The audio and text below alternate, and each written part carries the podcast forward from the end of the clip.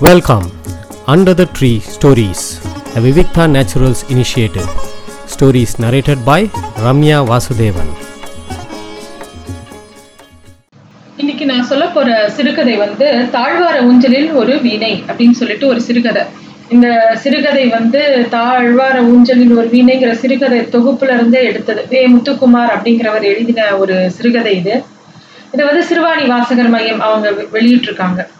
இதுல பல கதைகள் இருக்கு. எல்லாமே ரொம்ப சிறப்பான கதைகள். அதுல என்ன ரொம்ப கவர்ந்த கதை இது?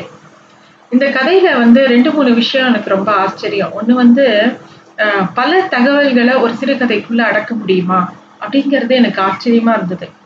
அது வந்து ரொம்ப சுவாரஸ்யமா இந்த கதையில எடுத்துட்டு போயிருக்காரு. அதை அழகா நமக்கு கொடுத்துருக்காரு. கண்டிப்பா வாசிக்க வேண்டிய ஒரு சிறுகதை அதே சமயம் இதை வாசிக்கும் போது நடு நடுல இது வந்து எழுதியிருக்கிறது வந்து வே முத்துக்குமாரா வண்ணதாசனான்னு எனக்கு டவுட் வந்துடுத்து. ஏன்னா ஆஹ் வண்ணதாசனோட கதைகளோட பெரிய விசிறி நான் அதை படிக்க படிக்க நான் யோசிச்சுட்டே இருப்பேன். எப்படி இவரால் இவ்வளோ மென்மையா ஒரு கதையை எழுத முடியும்னு யோசிச்சுட்டே இருப்பேன். இந்த கதையை வாசிக்கும் போது எனக்கு அந்த எண்ணம் வந்துட்டே இருந்தது. நடுவில் நடுவில் அட்டையை திருப்பி பார்த்தேன் யாரு இந்த எழுதினது அப்படின்னு சொல்லிட்டு. இந்த கதைக்குள்ள போலாம். அந்த அக்ரஹாரத்து தெரு அத்தனை பெரிய நீளமாக இல்லை. குறுகலான தெருதான். ஆற்றங்கரையில் இருக்கிற தெருவுக்கு மட்டும் அப்படி என்ன அழகோ தெரியவில்லை. ரெண்டு பேர் வந்து ஒரு கிராமத்துக்குள்ள போறாங்க. அங்க ஒரு வீடை தேடி போறாங்க. அந்த ஒரு வீட்டு வாசல்ல வந்து ஒரு பேர் பலகை இருக்கு. Balakrishnan regional manager LIC of India retired அப்படின்னு போட்டிருக்கு. அது பார்த்த உடனே இந்த வீட்டை தான் நம்ம தேடி வந்திருக்கோம்னு அவங்க ரெண்டு பேருக்கும் தெரியறது. ரெண்டு நண்பர்கள் வந்திருக்காங்க. அவங்க போய் கதவை தட்டுறாங்க. ஒரு வயசான பெரியவர் வந்து கதவை திறக்கிறார். அஹ் இவங்க ரெண்டு பேரும் நல்ல மழை அப்போ அங்க. அதனால நல்லா சொட்ட சொட்ட நினைஞ்சுட்டு அவங்க போய் கதவை தட்டவும் அவர் பார்த்த உடனே இவர் இவங்க வந்து அவங்க வந்த விஷயத்த சொல்றாங்க. எதுக்காக இவரை பார்க்க வந்திருக்காங்கன்னு சொல்லவும். அவர் வாங்க வாங்கன்னு உள்ள கூப்பிடுறாரு. அவரோட மனைவி கிட்ட சொல்லி ஒரு துண்டு குடுமா ரொம்ப நனைஞ்சு வந்திருக்காங்க அப்படின்னு சொல்லி கூப்பிடுறாரு. அவர் மனைவியும் துண்டு கொடுக்குறாங்க. இவங்க ரெண்டு பேரும் எங்கிருந்து வந்திருக்காங்கன்னா கல்லிடக்குறிச்சியில இருந்து இந்த கிராமம் பேரு பாலாமடை. அந்த ஊர் அந்த ஊருக்கு வந்திருக்காங்க இந்த பாலகிருஷ்ணன் அப்படிங்கிறவரை பார்க்கறதுக்கு. இந்த ரெண்டு பேரும் நண்பர்கள். அதில் ஒருத்தர் வந்து சேகர்னு பேர். அவர் வந்து ஒரு டூ வீலர் வச்சுருக்காரு. ஏன்னா அவர் வந்து ஒரு நிருபர். அவர் ஒரு பத்திரிகைக்கு நிருபராக இருக்கார். பத்திரிகைக்கு பல செய்திகள் சேகரித்து கொடுக்கக்கூடிய ஒரு ஆள். அவ பத்திரிகைங்க இவரோட சிறந்த வேலையை பார்த்து அவரோட ஊர்லேயே அவருக்கு பணி கொடுத்து கிராமத்து அத்தியாயம்ங்கிற தலைப்புல வாரம் வாரம் ஒரு கிராமத்தை பத்தி ஒரு தொடர் எழுத சொல்லி அவங்க பத்திரிகையில இருந்து இவங்க கிட்ட சொல்லியிருக்காங்க. அதுக்காக இவர் வந்து பல ஊருக்கு போய் பல விஷயங்களை சேகரிச்சுட்டே வரார். அப்போ வந்து மத்தியானம் வந்து இவரும் இவரோட ஃப்ரெண்டும் கொல்லாங்குளம் ஜமீன் அப்படிங்கிற ஒருத்தரை போய் பார்க்குறாங்க. அவர்கிட்ட போய் அவர் ஏற்கனவே பரிச்சயமான ஒருத்தர். ஏன்னா சுத்தப்பட்ட கிராம ஒரு ஜமீன்தாருக்கு சுத்தப்பட்ட கிராமத்துல என்னெல்லாம் விஷயம் நடக்கிறது எது எது சுவாரஸ்யமா இருக்கும் அப்படின்னு தெரியும் இல்லையா? அது மாதிரி அவர்கிட்ட போய் எந்த ஊருக்கு போய் கதை சேகரிக்கலாம் அப்படிங்கிறதுக்காக அந்த சேகருங்கிறவரும் அவரோட நண்பரும் போய் பேசுறாங்க. அப்ப வந்து அந்த ஜமீன் வந்து பல விஷயங்கத்த பல விஷயங்களை சொல்ற. இந்த காலத்துல எல்லாம் யார் கதை கேக்குறாங்க தம்பி?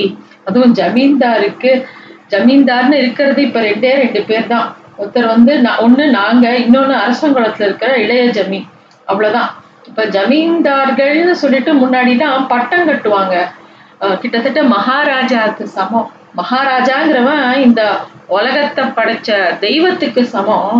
ஆனா ஜமீன்தார் வந்து இந்த மவுஸ் எல்லாம் இப்ப போயிடுச்சு தம்பி. இப்ப எல்லாம் யாரும் பட்டம் கட்டுறது இல்ல. எனக்கு தான் எங்க வீட்டுல கடைசியா பட்டம் கட்டினாங்க. என் பசங்களுக்கெல்லாம் யாருக்கும் பட்டம் கட்டல.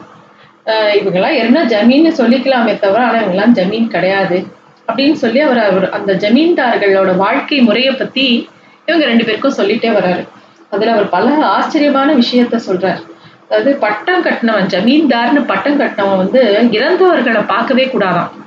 அதனால இவரோட சொந்த அப்பா இறந்தப்ப கூட இவரை பார்க்க விடலையாம் அது மட்டும் இல்ல ஜமீன்தார்கள் நித்தமும் பட்டு துணி தான் உடுத்திக்கணுமா? புதுசு புதுசா. பழைய துணியை உடுத்திக்க கூடாதாம்.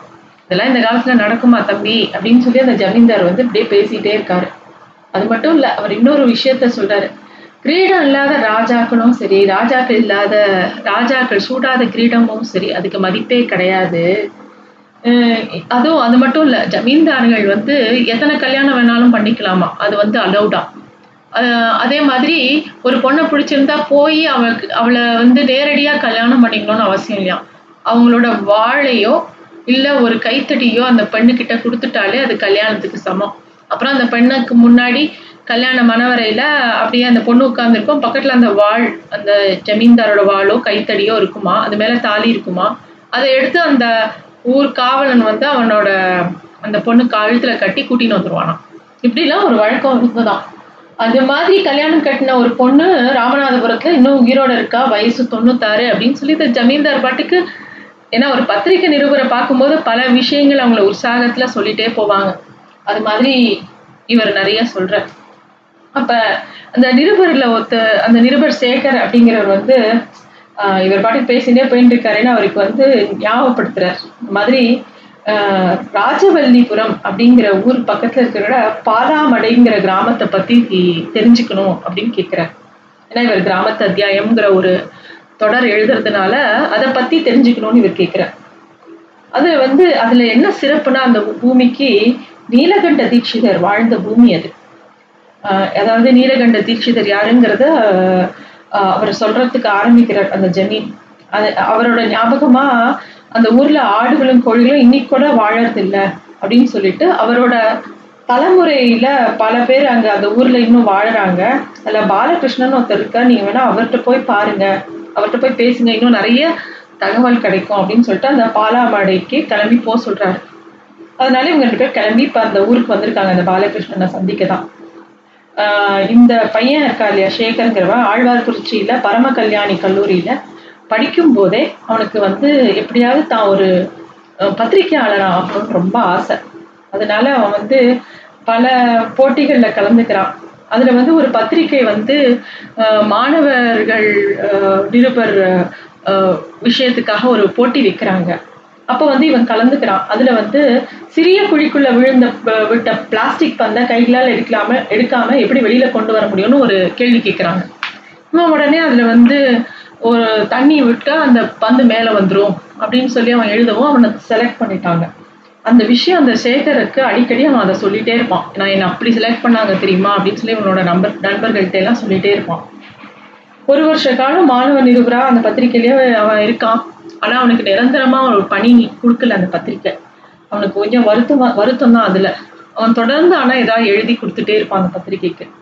அப்ப அவன் ரொம்ப நொந்துக்கும் போது ஒரு சமயம் அவனுக்கு தெரிஞ்ச மீனாட்சி மாமின்னு ஒருத்தங்க இங்க பாருடா இன்னும் ஒன்றரை வருஷத்துல அந்த பத்திரிகையும் உன்னை வந்து வெத்தலை பாக்கு வச்சு உன்னை வந்து அந்த வே அந்த வேலைக்கு கூப்பிடுவாங்க பாரு அப்படின்னு சொல்லவும் அதே மாதிரி நடந்ததான். ஒரு வருஷத்துல ஒரு பெரும் மழை காலத்துல அங்க ஏற்பட்ட வெள்ள பாதிப்பை இவன் ரொம்ப சிறப்பா கவர் பண்ணி அந்த பத்திரிக்கைக்கு அனுப்புவோம். அந்த பத்திரிக்கை ஆசிரியருக்கு இவனோட வேலை ரொம்ப பிடிச்சு போய் இவனை வேலைக்கு சேர்த்துட்டார். இதெல்லாம் இந்த விஷயம்லாம் அந்த சேகரை பத்தி இவரோட நண்பர் வந்து சொல்ற விஷயம். அப்ப வந்து இவ இப்ப இவங்க வந்து இந்த பாலகிருஷ்ணன் அவங்க வீட்டுக்கு வந்திருக்காங்க. அந்த நீலகண்ட தீட்சிதரை பத்தி தெரிஞ்சுக்கிறதுக்காக வந்திருக்காங்க. அப்ப இவங்க வீட்டுல அந்த அவர் வந்து அந்த பெரியவர் வந்து அவரோட மனைவியை கூப்பிட்டு காஃபி கொடுக்க சொல்றார். அப்போ வந்து அவங்க மனைவியும் முதல்ல ஒரு ரெண்டு டம்ளர் வெந்நீர் கொஞ்சம் மிக்சர் காஃபி எல்லாம் கொண்டு தராங்க. இப்போ உடனே இவரோட நண்பர் பத்திரிகை நண்பர் சேகர் வந்து நேரடியா விஷயத்தை கேட்குறார் ஆஹ் இந்த நீலகண்ட தீட்சிதரை பத்தி சொல்லுங்க அப்படின்ன உடனே அவர் ஆரம்பிக்கிறார் அந்த கதையை. அதாவது இந்த பாலகிருஷ்ணன்கிறவர் வந்து நீலகண்ட நீலகண்ட தீட்சிதரோட பத்தாவது தலைமுறை. மதுரை ஆண்ட திருமல நாயக்கரோட மந்திரி சபையில மந்திரியாக இருந்தவர் தான் இந்த தீட்சிதர். நாயக்க மன்னன் வந்து தன்னோட பட்டத்து ராணியோட உருவத்தை வந்து சிலையா வடிக்கணும்னு அவன் நினைக்கிறான். அப்ப வந்து அங்க இருக்கக்கூடிய ஒரு சிற்பி கிட்ட கொடுக்குறான். இந்த சிற்பி பேர் சுந்தரமூர்த்தி. அவரோட தலைமையில வந்து அந்த சிலையை வடிக்கிறாங்க. அப்படி வடிச்சுட்டே வரும்போது கரெக்டா சிலையோட இடது தொடையில இருந்து ஒரு சில்லு பெயர்ந்து கீழே விழருது அதை பார்த்த உடனே அவனுக்கு ரொம்ப பயந்து போயிடுறான். ஏன்னா ஒரு சிலை பின்னப்படுறதுங்கிறது ரொம்ப அபச்சாரம் இல்லையா? உடனே அவன் வந்து என்ன பண்ணுறது புது கல் எடுத்து சிலக்க ச- திருப்பியும் பண்ணலாமான்னு யோசிக்கும் போது அப்போ அந்த இடத்துக்கு தீட்சிதர் வந்து சொல்கிற வீணா வருத்தப்படாத. உன்னோட கலைப்பணையில தெய்வமே மகிழ்ந்து உனக்கு தெரியாத உண்மைகளை வந்து உன் வேலை உன் வேலையிலே அமையும்படி செய்யறது அப்படின்னு சொல்லி ஒரு வார்த்தை சொல்லிட்டு போயிடுற உடனே அவன் சரி இது சரியா இருக்கு போல இருக்கு அப்படின்னு சொல்லிட்டு அப்படியே அந்த சிலையை கொண்டு போய் காட்டுறான் மன்னர்கிட்ட. மன்னர் வந்து ஆச்சரியப்படுறாரு. ஏன்னா ராணியோட தொலை தொடையில இருக்கிற மச்சத்தை பத்தி எப்படி உனக்கு தெரிஞ்சது அப்படின்னு அவனை கேள்வி கேட்குறாரு எப்படி நீ இந்த மாதிரி இங்கே இந்த இடத்துல இப்படி பண்ணியிருக்க அப்படின்னு உடனே நடந்த விஷயத்த சொல்கிறான் தீட்சிதர் வந்து சொன்ன விஷயத்தையும் சொல்கிறான் தீட்சிதருக்கு எப்படி இந்த மாதிரி ஒரு விஷயம் தெரியும்னு உடனே தீட்சிதரோட கண்ணை வந்து பறிக்கணும். அவரை குருடாக்கணும் அப்படின்னு ஆணையிடுறான் அந்த ராஜா. அந்த விஷயம் தீட்சிதருக்கு கேள்விப்பட்டோன்னே அவர் துடிச்சு போயிடுறார். ஏன்னா அவர் வந்து ஒரு ஞானி. அவர் வந்து அவரை போய் இப்படி ஒரு சந்தேகப்பட்டானே அப்படின்னோடனே அவர் கற்பூரத்தாலே தன்னோட கண்ணை வந்து தீச்சின்ட்டு அவர் வந்து சொல்லிடுறார். அந்த காவலன்ட்ட மன்னர்கிட்ட போய் சொல்ல தேவையில்லாம என் மேல சந்தேகப்பட்டுட்டார். நான் அப்படிப்பட்ட ஆள் கிடையாது. அவர் வந்து அவர் என்னை தண்டிக்க வேண்டாம் நானே என்னை தண்டிச்சுக்கிறேன். இந்த மாதிரி ஒரு சந்தேகத்துக்கு ஆளாகிட்டோமே அப்படிங்கிறதுனால நான் என்னை தண்டிச்சுக்கிறேன்னு சொல்லிடுறேன் மன்னருக்கு இந்த விஷயம் தெரிஞ்சவொடனே அவன் பதறி போய் கதறி வந்து இவர்கிட்ட மன்னிப்பு கேட்கிறான் அப்புறம் வந்து மன்னரோட மனம் சமாதானம் அடையணும் அப்படின்னு சொல்லிட்டு தீட்சிதரும் ஒன்றும் நேராக மீனாட்சி அம்மனோட சன்னதிக்கு போகிற அங்கே போய் பாடல்கள் ஒரு நூற்றி எட்டு பாடல்கள் பாடுற மீனாட்சி அம்மன் மேலே. ஆனந்த சாகர சத்தம் அப்படின்ற ஸ்லோகத்தை அவர் இயற்றுறார். அது முடியும் போதே அவருக்கு கண்ணு திரும்பி வந்துடுறது.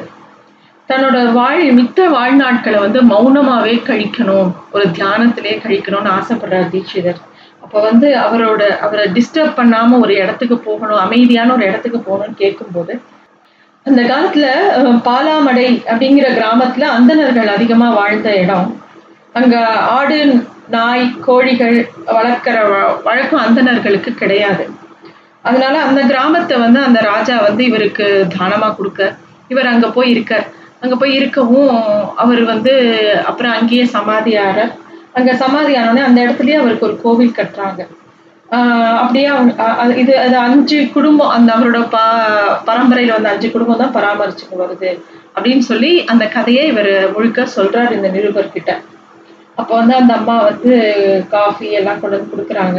அப்போ நல்லா மழை பெஞ்சுட்டே இருக்கு. அப்போ வந்து அந்த மழை வந்து அது அந்த அந்த காலத்து வீடு அங்கங்க ஜலம் விழருது இவர் வந்து ஒரு பக்கெட்டை வச்சு அந்த அம்மா பிடிக்கிறாங்க. அந்த அம்மாவும் உட்காந்து இந்த விஷயத்தெல்லாம் கேட்டுட்டு இருக்காங்க அப்ப வந்து இவர் கேக்குறாங்க "அஹ், இந்த இப்பயும் இந்த ஊர்ல இந்த மாதிரி ஆடு கோழிலாம் இல்லையா? அப்படின்னு இந்த நிருபர் கேட்கவும். அவர் வந்து ரொம்ப பெருசா அந்த பெரியவர் வந்து ஆமா இல்லைன்னு தீர்மானமா சொல்லாம இருக்கலாம். தெரியல நீங்களே போய் விசாரிச்சுக்கோங்க அப்படிங்கிறாங்க. உடனே அந்த பெரியம்மா வந்து அவ்வளோ நேரம் அமைதியா இருந்தாங்க அதெல்லாம் நீங்கள் ஒன்றும் விசாரிக்க வேண்டாம்.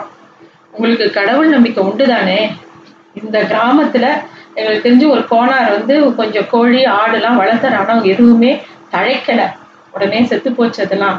இந்த ஊர்ல இன்னும் அந்த மாதிரிலாம் எதுவும் இல்லை. நீங்க பாட்டுக்கு எதையாவது வேற யார்கிட்டயாவது கேட்டு எதையாவது எழுதுவீங்க பத்திரிக்கையில். உடனே தெய்வ நம்பிக்கையில ஒரு சலசலப்பு ஏற்படும். இந்த மாதிரிலாம் எழுதாதீங்கோ அப்படின்னு அந்த அம்மா கொஞ்சம் காட்டமா சொல்றாங்க. பெரியவர் எதுக்கு இவ்வளோ கோவமா சொல்ற? அதெல்லாம் வேண்டாம் அப்படின்னு சொல்றாங்க. இப்படியே பேசினே இருக்கும் மழை பெஞ்சிட்டே இருக்கு. அந்த பெரியவர் சொல்றாரு நம்ம இந்த மழையிலேயே உட்காந்து பேசினோம் அந்த மழை மேல நமக்கு ஒரு எரிச்சல் வரும் அந்த சத்தத்துல. நம்ம உள்ள போயிடலாம். மழையை நம்ம கோச்சுண்டானா மழை பெய்யாது. வெயில கோச்சுண்டா அந்த வெயிலையும் பார்க்கறச்சையும் சரி மழையை பார்க்கறச்சையும் சரி அதை அப்படியே ஏத்துக்கணும். அப்பதான் வந்து இயற்கை சமன்பாடா இருக்கும் அப்படின்னு சொல்லி பல விஷயங்களை அவர் சொல்லிட்டே வர அவர் சொல்றது எல்லாமே வந்து ஒரு பெரிய ஆன்மீகவாதி சொல்ற மாதிரி மனசுக்கு இதமா இருக்கு. அதை கேட்டுட்டே அவங்க வந்து அவங்க அவரோட வீட்டுக்குள்ள போய் போ உட்காடுறாங்க அப்ப வந்து இவங்க கேக்குறாங்க இந்த கிராமத்துல எப்படி வந்து நீங்க இருக்கீங்க? உங்களுக்கு இது கஷ்டமா இல்லையா? ஒன்று வரும்போது ரோடு கூட சரியா இல்லையே. ஏன்னா இவர் வந்து ஒரு நல்ல ஒரு வேலையில இருந்துட்டு இங்க வந்து ஒரு செட்டில் ஆயிருக்காரே அப்படின்னு சொல்லி இந்த நிருபர் வந்து கேக்குறார். அவர் சொல்கிறார் ஆமா எங்களுக்கு கல்யாணம் ஆகி நான்கு பிள்ளைங்க மூணு மகன்கள் ஒரு மகள். எல்லாருக்கும் திருமணம் ஆகி நல்ல விதமா வெல் செட்டில்டா எல்லாம் சென்னையில இருக்காங்க. அப்படின்னு சொல்லிட்டு டக்குன்னு ஒரு பேப்பரை எடுத்துக்கிட்டு எடுத்துட்டு வான்னு சொல்றாரு. நியூஸ் பேப்பரை காமிச்ச உடனே அதுல அவரோட மகனும் மருமகளோட போட்டோ இருக்கு. இவன் தான் இந்த கம்பெனியோட சிஇஓ அப்படின்னு உடனே இவங்களுக்கு ஆச்சரியமா இருக்கு. அதாவது இவங்க வீட்டுல எல்லாருமே வெல் செட்டில்டா நல்ல விதமா இருந்திருக்காங்க அப்படின்னு தெரிஞ்ச உடனே அப்படியா நாங்க இந்த மாதிரி ஒரு அறிமுகத்தை எதிர்பார்க்கவே இல்லை அப்படின்னு அந்த நிருபரும் சொல்றார். இப்படியே பேசிட்டு இருக்கும்போது அந்த அம்மா சொல்றாங்க நாலு வருஷத்துக்கு முன்னாடி அந்த அம்மாவுக்கு ஒரு ஸ்ட்ரோக் வந்துடுது ஸ்ட்ரோக் வந்து படுத்த படுக்கையாக ஆயிடுறாங்க. அப்போ பார்த்து அந்த தீட்சிதருக்கு அவங்க வந்து அவரோட நினைவு தினம் வர வேண்டிய நாள். அதுக்காக யாகம்லாம் பண்ணணும் அப்படிங்கிறதுக்கு யாக குண்டம் கட்டுறதுக்காக ஒரு ஆசாரியை வர சொல்லியிருக்காங்க. இந்த ஆசாரியும் வேலை பார்த்துட்டே இருக்கார் அந்த கோவில் வாசலில் உட்காந்து இப்போ விடிக்காலம்புற யாரோ ஒரு ஐயர் வந்து குளத்துல குளிச்சுட்டு தலையை முடிஞ்சிட்டு கோவிலுக்குள்ளே போகிறத பார்க்குறாரு. இது யார் இந்த நேரத்துக்கு இந்த கோவிலுக்கு வராங்கன்னு சொல்லிட்டு அவர் பின்னாடியே போறாரு. அவர் உள்ள போய் மறைஞ்சிடுறாரு. அது ஒரு பெரிய விஷயமா அவர் இவர்கிட்ட சொல்லவும் அவரோட அடையாளங்கள்லாம் சொல்லும்போது அது அப்படியே அந்த நீலகண்ட தீட்சிதரோட அடையாளங்களா சொல்லவும் இவங்க எல்லாரும் ஆச்சரியப்பட்டு போறாங்க. அன்னைக்கு ராத்திரி தீபாராதனை காட்டும் போது அவ்வளோ நாள் பக்கவாதம் வந்த அந்த அம்மா டக்குன்னு எழுந்து நடந்து கோவிலுக்குள்ள வந்துடுறாங்க. இந்த மிராக்கில் யாருமே எதிர்பார்க்கல. அந்த விஷயத்த அப்புறமா இவ இவங்க இந்த அம்மா சொல்றாங்க என்னோட நாலு மூணு பிள்ளையில என்னோட கடைசி பிள்ளைக்கு அவ்வளவா தெய்வ நம்பிக்கை கிடையாது. அவன் என்னோட மெடிக்கல் ரெக்கார்ட்ஸ்லாம் எடுத்துன்னு போய் டாக்டர்கிட்ட காமிச்சான். அவங்க எல்லாரும் இது ஒரு மிராக்கிள்னு சொன்னாங்க. நான் வந்து அவனை ரொம்ப சத்தம் போட்டேன். தெய்வத்தையே கேள்வி கேட்பியாடா நீ? அப்படின்னு சொல்லி நான் அவனை ரொம்ப சத்தம் போட்டேன். அப்படின்னு சொல்லிட்டு அவங்க பல விஷயங்கள் சொல்லிட்டே வராங்க. அப்போ வீட்டுக்குள்ளே கூட்டின்னு போய் காமிக்க வீட்டு இவ இங்கே எட்டி பார்க்குறாங்க வீடு எப்படி இருக்குன்னு. அப்ப வந்து வாங்குலேன் வீட்டுக்குள்ள வந்து பாருங்களேன்னு கூட்டின்னு போறாங்க உள்ள. வீட்டுக்கு போன உடனே அவங்க சொல்றாங்க இந்த பூஜை அறை இருக்கு இல்லையா இங்கதான் அவர் நீலகண்ட தீட்சிதர் தங்கின இடம். இதை நாங்க பூஜை ரூமா மாத்திட்டோம். அப்படின்னே சொல்லிகிட்டே வரும்போது ஒரு ஊஞ்சல் மேல ஒரு பெரிய வீணை இருக்கு. அதை பார்த்த உடனே ஆட்டோமேட்டிக்கா இவங்க ரெண்டு பேர் கையும் உள்ளுக்குள்ள ஏதோ ஒண்ணு பண்ணுது இவங்க ரெண்டு பேருக்கும் அந்த வீணையை பார்த்த உடனே. கையை கட்டிக்கிறாங்க. ரொம்ப பணிவாயிடுறாங்க அந்த இடத்துக்கு வந்த உடனே. அந்த ஒரு வைப்ரேஷன் அவங்களை என்னமோ பண்ணுது. அப்ப வந்து கேக்குறாங்க சார் நீங்க வீணை வாசிப்பீங்களான்னு உடனே அவர் லேசா அதை மீட்டுட்டு இல்ல இல்ல இது எங்க அம்மாவோட வீணை. எங்க அம்மா பேர் திலகம்னு பேரு. இந்த அக்ரஹாரத்துல இந்த ஊர்ல யாருக்குமே எதுவும் எங்க அம்மா பேர் சொன்னா யாருக்கும் தெரியாது. வீண மாமின்னு சொன்னாதான் எல்லாருக்கும் தெரியும். ஏன்னா எங்க அம்மாவுக்கு வந்து கல்யாணம் ஆகி நான் பிறந்த உடனே எங்க அப்பா இறந்துட்டாரு. அதுக்கப்புறம் அப்பாவோட ஞாபகத்தை தொலைக்க அம்மா வீணை வாசி கத்துண்டா. அதுக்கப்புறம் அதையே வாசிச்சுட்டே இருந்தா நிறைய பேர் கத்து கற்றுக் கத்து கொடுத்தா எங்க அம்மா. இந்த வீட்டில் எப்பயுமே இந்த நாத ஒளி ஒழிச்சுட்டே இருக்கும். எங்க அம்மா சொல்லுவா இந்த வீணையில இருக்கிற அந்த தந்தி நாலுமே வேதத்துக்கு சமானம் அப்படின்னு சொல்லுவா. எப்பயுமே எங்க வீட்டில் இந்த வீணை வாசிச்சுட்டே இருப்பா.